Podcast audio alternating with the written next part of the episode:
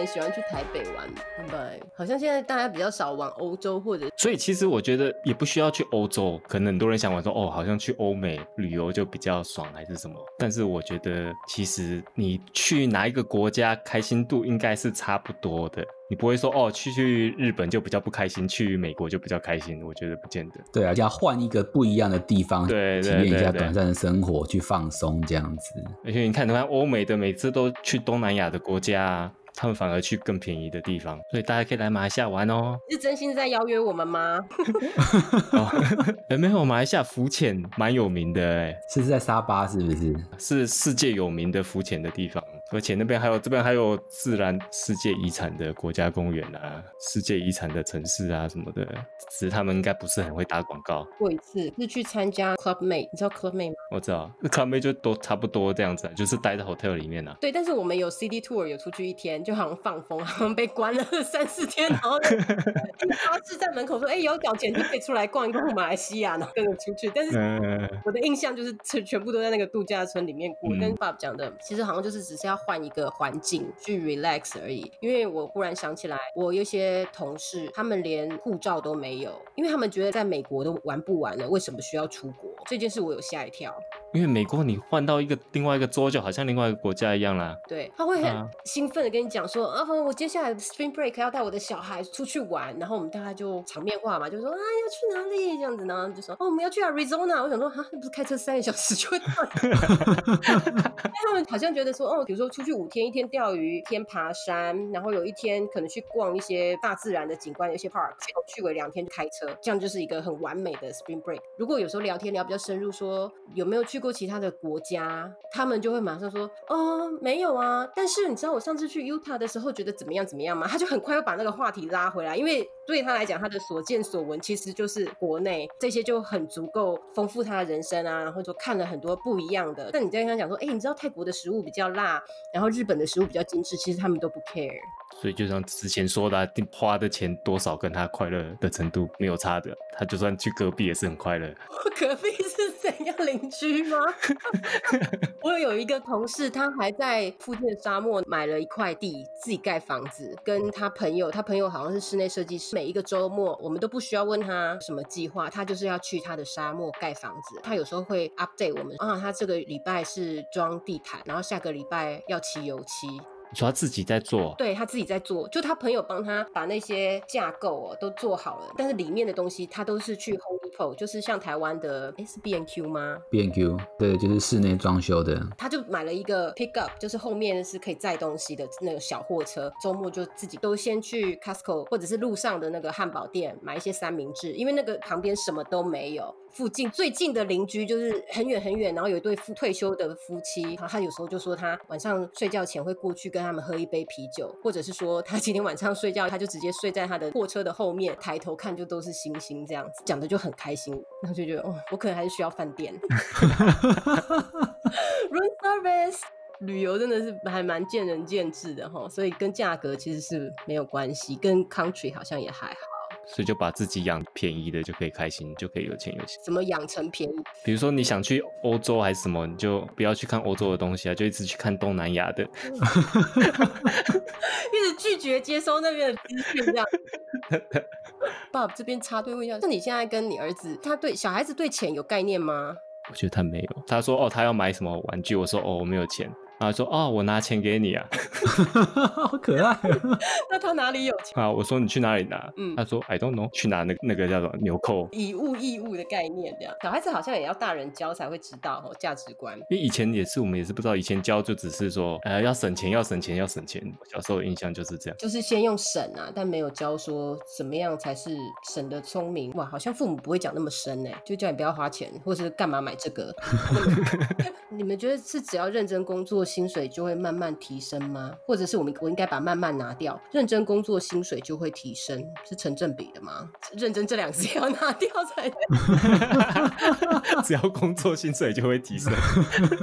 我觉得认真是不够啦。你认真工作，就像他说，他会慢慢提升，但是可能会太慢，通常会太慢。嗯，所以像每次什么投资说哦，你要规划你的你的钱什么，其实现在的经济体系应该是需要这样做。如果在公平的世界，应该就是只要认真工作，薪水就会提升。但是实际不是这样，真的要要另外规划才可以。你所谓的规划是说下一个工作吗？还是说在这一个工作里？哎，我应该不说薪水，你看在是说收入，你要规划用你的钱规划，你要投资啦，还是要什么的？因为你认真工作，基本上就是死薪水。对，死薪水啊，因为你也是看得到最后了不起，你做到什么 position，拿到什么样的薪水，你也大概都知道了。如果你说那个慢慢的说 OK，那就 OK 了。每两年左右就会换一个工作，然后换工作当然薪水就会提升。相较就是如果在一个公司慢慢做的话，那个薪水上升幅度是比较快一点点的。如果是真的待在同样一个公司，确实真的就会比较容易落入那种薪水慢增加的可能性，因为每一个职务它的薪水都会有一个 range 嘛。如果是一般比较正规的公司，所以你从这边跳到那里，顶多就是台币要加个两千块，加个三千块。大环境上真的都会像阿 J 讲的，用跳槽这样子的一个方式来直接垫高薪水。你的 base 其实就是在每一次变动的时候，就可以叠到一个好像比较成正比的一个数字。那其实自然而然的各个产业到最后，大家就是很像一个萝卜一个坑，A 跳到 B 的时候，B 就跳跳到 C，然后 C 又跳到 A。其实这个圈子有时候圈子很小，然后大部分就是几个一直轮 first tier 的，哎，就大家一起跳跑到第二，跑到第三，只是速度的问题而已。稍微的了解怎么去 negotiate 你的 offer，你有时候稍微哎稍微好像比较紧张一点点，比较 hesitate 一点的话，就算做了这样子的一个改变，你的薪水也不会到达你的 expectation。美国这边有一个网站叫做 Glassdoor，像我们这样的上班族会进去注册，会去评比自己的公司福利方面啦、组织文化啊、老板啊，甚至细到就是你对 CEO 的看法是什么，你对 CFO 啊，你对你你的部门的看法是什么？美国人好像这对这方面都很 open，他们都会上去。那最后一个就会写你的薪水。当然，我们真的也不知道那个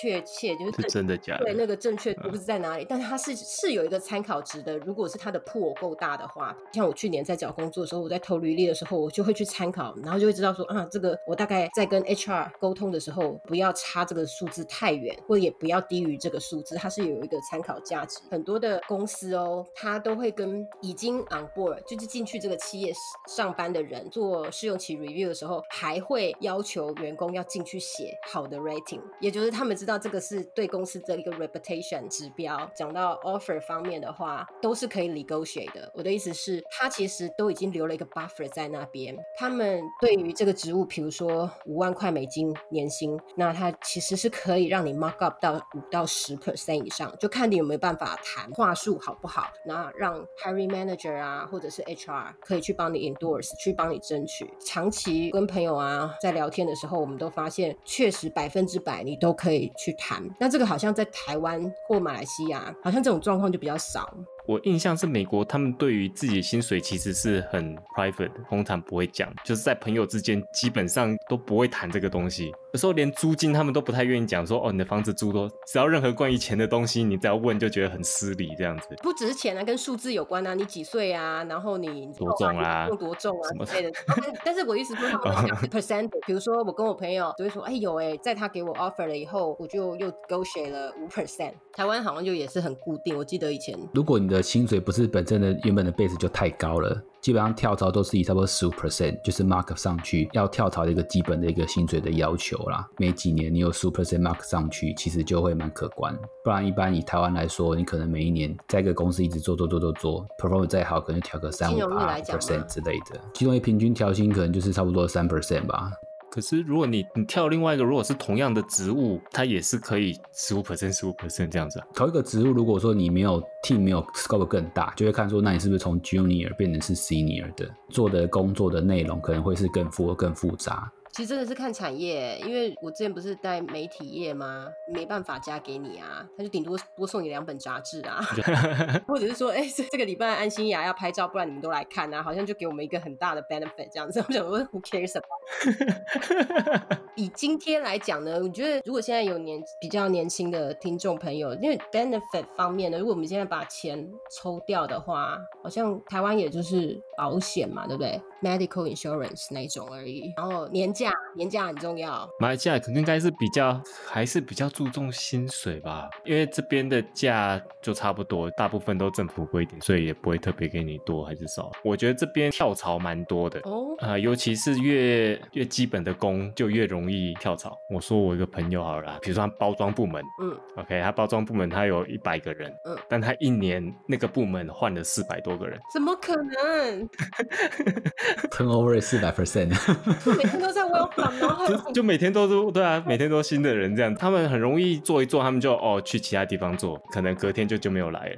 然后你打给他也找也没有人接这样，然后就 OK 好，大概知道他没有来，然后就来找人。那找人有时候也是很快，也是有一大堆人进来 interview，又马上又 replace 一个人，但是可能过一个礼拜又不见这样。为什么留不住人啊？其实我也不懂哎、我觉得是可能文化的关系啦，因为大部分这种是马来人，可能跟印尼有点像，就是他们比较乐天这样子。嗯，所以他们就是可能也有像有点像美国，让他们就是及时享乐那种的，然后就是这个薪水来，然后花掉，所以他们可能做一做，他们觉得钱够，然后觉得有点累，他们就哦好算了不来。因为这个市场的 demand 一直都在，所以他们也不用害怕啊。所以对，因为这边的那种劳工需要很多，然后这边有很多外劳，所以就很很多公司都会请很多外劳。马来西亚的外劳是什么国籍的外劳？呃，有那 Bangladesh 啊、那 Nepal 啊、附近的。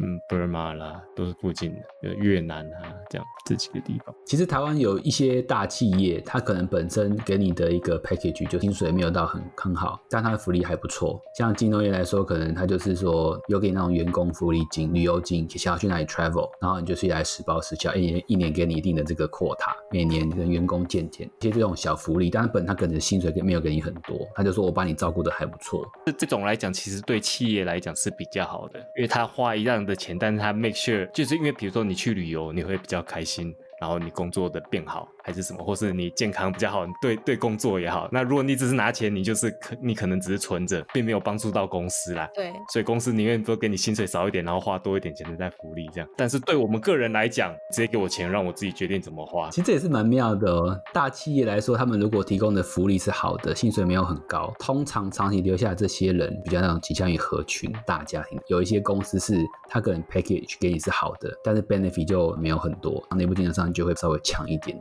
这两个文化就会变得还蛮不一样，就自然而然就演化成这个样子。刚刚想到我们公司啊是 unlimited 的年假，就你一年想请几天都没关系，只要你的老板 approve 都可以。一开始我知道的时候就觉得哇超爽的，因为以前都会局限在啊只能请十四天啊，请二十天，有时候我要回台湾就会觉得哇每次一次就用掉了，根本就平常时候也不可能去做其他国内的旅游或者是休息。但我同事居然有人在抱怨这件事情，觉得公司很抠很小气。那我想说哈怎么会？明明就想放了，爽放就放哎、他们说，因为如果你是有年假的，你要离职的时候，其实公司是要把那个假折成钱算给你。对对对没错。your income，就是你的钱啊。但如果你今天是 unlimited，你要走，其实公司就没有 own 你 anything。他们也觉得我们也不可能那么厚脸皮，整天都在请假，因为你你怎么变成你要递假单或者是打那封 email，手就会很软啊。因为老板说不定自己有一个小本本都在写说，哇，这个人已经请了八天，这个人才请五天，然后可能老板在做 annual appraisal 或者是 review 的时候就。一定一定有小本本啊。对嗯呀、所以 一定有更讨厌专业人性，就是你敢请吗？然后你的老板会怎么看你？你自己想仔细哦。那你要跳槽的时候又没有多那个 extra money，所以对啊，好聪明哦。神奇，我同事都好生气。，而且他就想说，只要老板 approve 就可以嘛。对啊，老板不 approve 就全部都不要 approve 就好啦。对啊，就变成是你看你平常跟老板的那个 relationship 好不好，这样更聪明啊！你就要一直巴结老板啊。或者是你要跟同事很好。比如说，知道说，哎，原来阿 J 你下个月你要请一个礼拜，那我下下礼下下个月就就大家都在这个平均值上面，没有人会表现特别好或特别烂，大家都好像一年都会请个两个礼拜，哎，那这样好像我们都在很安全的一个范围里面，老板不会觉得谁比较爱偷懒，然后谁比较呃勤劳这样子。但实际上，老外老板是不可能 reject 你的啦，可能在那个期间就哦，他不会 reject 的吗？我目前听起来不会，但是他会一直寄 email 给你，所以其实有放跟没放其实是没差的。因为我们的工作就是很 remote，你拿了电脑就还是要做对不对对啊，你你被 shoot 到了哪一封信，你看到了哪一个会议，然后这个会议明明就是你是里面的那个 task force，你就是在里面，你怎么可能在那个时候不会停下一切，然后就直接又 dial in 开始开会，对不对？所以根本就还是责任制啊。对啊，所以我才说他就是超聪明的啊，他这样听起来好像很好，然后其实根本没有差。创业这件事情在马来西亚盛行吗？嗯，我觉得还好欸，但是这边的确是蛮多中小企业的，这一点跟台湾有点像，就是它不是很多靠几个大企业这样，它是很多个中小企业做起来。那你说像这些中小企业是年轻人会特别想创业吗？这样讲好了。这个其实我不太清楚，以我认识的，其实有朋友吗？这样不好意思，这段要不要剪掉？其实没有。我朋友都是大老板啊，啊，他们就是创业啦、台湾创业这几年蛮风行的，嗯，因为有很多所谓的那种创业的课程讲师出来，然后就鼓吹大家说，大家不要只是过着小确幸的生活，要勇于追求自己的梦想。大学像是我们台湾最好的大学，台湾大学，它也有那种作为校园的时候就辅助你。让你知道一些创业必须要的一些技能，然后你可能就在校园就已经开始模拟创业，所以台湾这种创业的风气蛮兴盛的。但是台湾创业最大的问题是说，大家可能都太理想化了，所以你可能有一个很好 idea，实际上其实你如果丢到市场上去测试来说，可能接受程度就会很低。嗯这个常常是会这个问题。然后再来是说，可能大家都会是只看到台湾这个 market，但是因为台湾其实家就两千三百多万人嘛，其实它的 market 本身没有很大，所以往往没办法做出一个产品是你可能套到其他国家，甚至亚洲几个国家，就可能不是那么的适用。所以你在本身市场接受程度都没有很好情况下，创业的那种存活率就会非常非常的低啊。今天没有这个 quarantine 发生，就是不用居家隔离，可以选择任何一个地方去工作。你们有有想过要离开现在的这个 environment 吗？如果没有家里面的一些 factor 会去影响你的话，如果你是一个人，因为你们都有家庭，我是二零一六年我第一次去美国，那时候第一次去的时候是去美国纽约。我其实蛮喜欢纽约这个城市的，我觉得它有很多不一样的文化这个憧憬。然后我也在想说，那如果我今天有机会在纽约工作，会有什么样不一样的一个感觉？你如果是在那种 Central Park 周围工作啊，然后可能早上就去晨跑什么，你晨跑 快听不下去了。我要跟你讲说，那个想象都是从电影中去认识的嘛。但是第一次去的时候，我对纽约是一个有很好的一个印象的。然后当然那时候去也是刚好一次有跟在纽约工作的朋友在吃饭在聊天，那确实工作压力是大的，但是听他在分享是一个跟台湾比较起来完全不一样的一个职场文化。嗯，去没有人的地方，就是那种沙漠还是什么？沙漠，你说如果没有家人的 factor，对啊。然后今天就是地图是你想要指一个地方，就是这是这里这样子，然后飞机明天就把你载过去。嗯，然后都钱什么都没有关系，对，真的是人烟稀少的地方，就是像你说什么沙漠里面还是冰岛那种地方这样子。为什么那么特别？因为我可能不是很喜欢很多人，就是不喜欢人群，所以就会想找很偏僻的地方，然后就待在家里这样子就好了。所以其实根本就是家里啊，你的答案。为什么乱回答？所以其实哪里都没有关系，要有就是屋顶就是在室内而已。你的工作现在也都是在办公室居多吗？对啊因为有的像 sales，他可能很常要出去 greet 客人哦之类的，对对对对啊，我大部分对对几乎都在办公室里，所以是在室内，但是就有其他人，所以还是很不爽。就是又想到我弟，我弟就是他就是 sales person，他从以前最 junior 的 sales 当到现在已经是 management level，那其实他根本就不需要去跑市场，但他就会常常去问他下面人说：“哎、你们今天要去哪里啊？我跟你们一起去。”他不想要在办公室里面开会，然后就造成他的 staff 都很紧张，就是老板不要靠近我，我今天哪里都没有想要去，你们不要过来。像我就完全 indoor，我就在室内上班，你要我离开办公桌是不可能的，所以他就会觉得说：“哇，你可以坐在电脑前面八个小时都不动这样子。”我大概跟 Bob 一样，也是那种只要在有 WiFi 的室内就可以了。我之前多要求的 WiFi，爸爸刚刚没有说一定要 WiFi。有了 WiFi 一定要。我们刚刚不是说，你如果你年薪七十五 K 美金，可能就是你的 happiness level。其实，呃，我也是最近才看到的啦，就是说，呃，我们的 life satisfaction 跟我们的 income 并没有很直接的 correlation。照理说，如果是有关联的话，出来就是一条直线嘛，薪水越高你就越开心。但是其实他们有做研究，然后发现完全没有关联。他有说啊，除非你是来自很贫穷的国家，那就 so sorry。所谓很贫穷，就是真的很贫穷，就是可能你水电都没有，或是战争的国家那种。那如果基本上，如果你是在台湾，还是 income 跟你的 happiness 是没有太大的关联的。他像美国的，他们有做 save，跟最近他也有做 save，然后发现四零年代的人还比现在人快乐。哎，我相信哎，但四零年代生活一定超差的啊。但是其实那时候还比现在快乐啊，就是我们越来越变 materialistic 的时候，因为我们金钱大部分都为了 material 物质上的享受，那些越高，然后我们现在反而变得越不快乐。阿公阿妈都会讲说，哦，你们你们现在都很幸福啦，以前怎么样，以前怎么样，然后我们天天都翻白眼，对不对？哦，你以前那么辛苦，关我屁事。但是其实我现在想是真的，哎，比以前开心很多倍才对啊。但为什么我们现在人都那么 depressed？对，那么多心精神病嘛，就是那种 mental 的压力。对啊，所以我们反而应该对金钱就是不要那么 materialistic 啊。其实现在来说，为什么大家会一直想要追求金钱？有一部分是因为有比较心态特别的重。对对对对，因为现在 social media 的关系。对。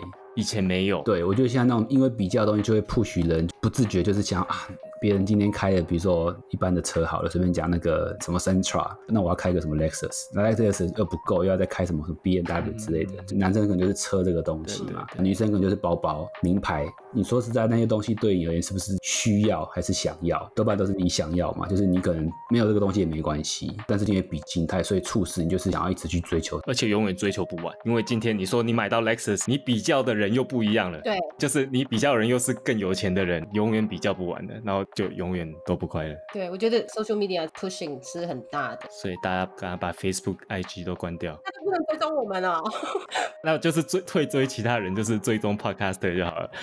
不要说像我们自己 personal 的 social media，大众传播也是啊，新闻上面常常很多炫富，然后出来公众人物在讲话，他们都不晓得他们讲的话，或者是他们 show off 比较物质的东西，其实是会影响小老百姓很多的价值观。我每天早上都会看一下那 life 的新闻，台湾的新闻真的很可怕，你就真的只能把它当做 drama 或者是有趣的东西来看，你不能太认真，因为认真真的会很生气。很多人直接就是像 sponge 一样，就一直吸进去吸进去，那种好像是一个很 default 的。你如果今天生活在这个城市框架，就是包包我要有，我小孩是双语幼稚园，然后我老公开 Lexus，这样我好像才是在平均值。这个是以大众 media 来讲，有点可怕。所以还是把 Facebook 跟 IG 拿掉，对 对，稍微做一些筛选啦。